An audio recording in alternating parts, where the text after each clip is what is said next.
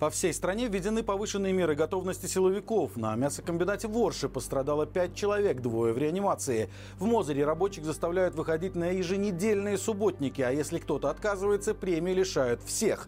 Подробнее обо всем этом в ближайшие несколько минут. Мы благодарны вам за лайки, комментарии и подписки. Именно вы помогаете распространять наши видео большему числу зрителей. Гомельской области введены повышенные меры готовности силовиков. Посты с вооруженными космонавтами замечены на выездах из города на ключевых перекрестках. ГАИ стоит на мостах между Мозырем и Калинковичами. На выезде из Мозыря с утра автомобили останавливали пограничники.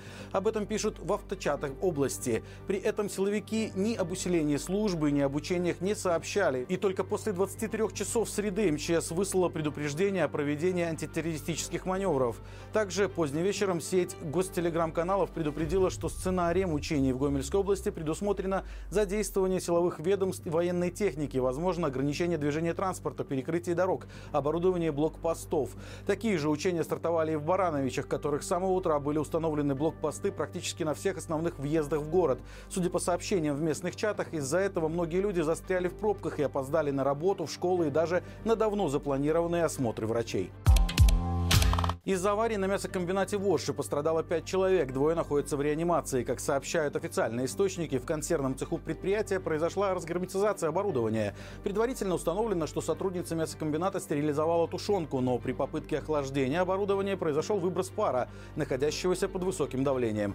Теперь следователи проводят осмотр места происшествия, опрашивают очевидцев, чтобы установить виновного в происшествии. Тем временем в Центре медицинского реагирования Минздрава сообщили, что у всех потерпевших диагностированы черепно-мозговые травмы травмы, термические ожоги лица, тела, верхних и нижних конечностей. Всех пациентов доставили в Аршанскую больницу номер один, где с привлечением областных специалистов были проведены все необходимые обследования. Тем не менее, две пострадавшие находятся в тяжелом состоянии. У них диагностированы ожоги 40-60% тела. Их транспортируют на лечение в Республиканский ожоговый центр в Минске.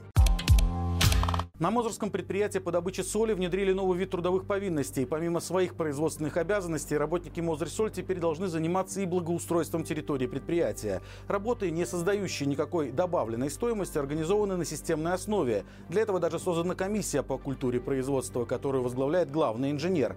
Разработаны соответствующие положения и придуманы системы оценки.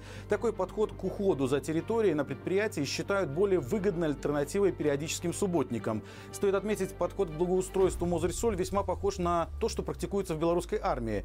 В основу положен принцип однообразия и коллективной ответственности. Например, если работник будет замечен курящим в неположенном месте, то материальное взыскание будет применено ко всей его бригаде.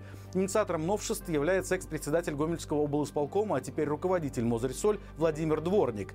Начиная с 2022 года на систематическое благоустройство было потрачено 4,5 миллиона рублей, что составляет примерно 9% от всей прибыли предприятия за прошлый год.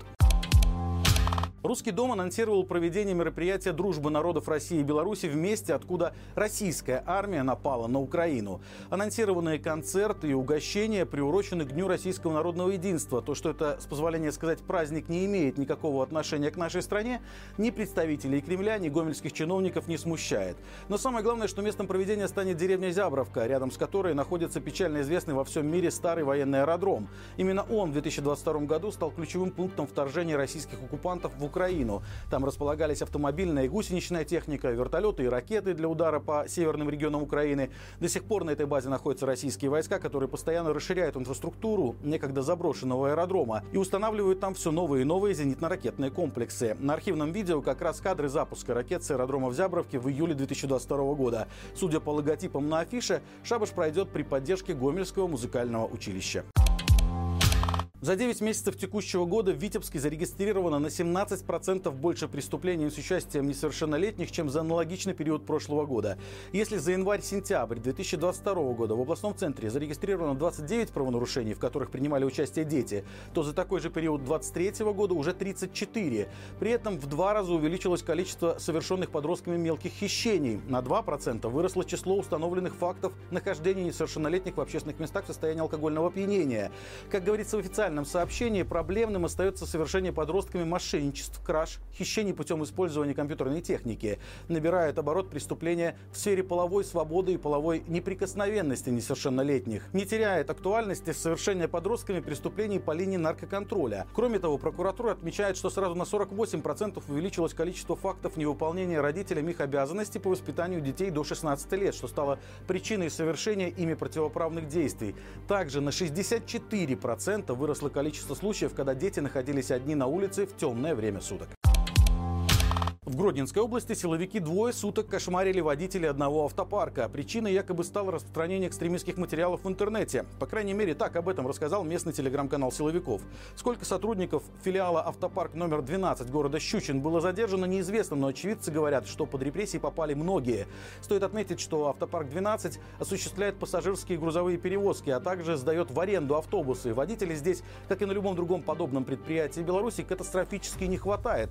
Вакансии открыты для водителей абсолютно всех категорий. А учитывая, что после подобных задержаний людей обычно выкидывают с работы на улицу, да еще и не дают трудоустраиваться в другие организации, можно абсолютно точно утверждать, что уже в ближайшее время в Щучине начнется транспортный коллапс. Напомним, это не первая облава в городе за последнее время. Ранее силовики пришли в Гродненский зональный институт селекции растений Национальной академии наук, которая как раз базируется в Щучине. Как всегда по будням у нас выходит рубрика «Горячий комментарий». В новом выпуске обсуждаем угрозы применения ядерного оружия, к которым после некоторого затишья вернулись Путин и Лукашенко. Это банальные попытки запугивания Запада или ядерное оружие правда может быть применено и все изменить. Ссылка в описании к этому видео. На этом у меня все. Благодарим вас за лайки, комментарии, подписки. До встречи завтра и живи Беларусь!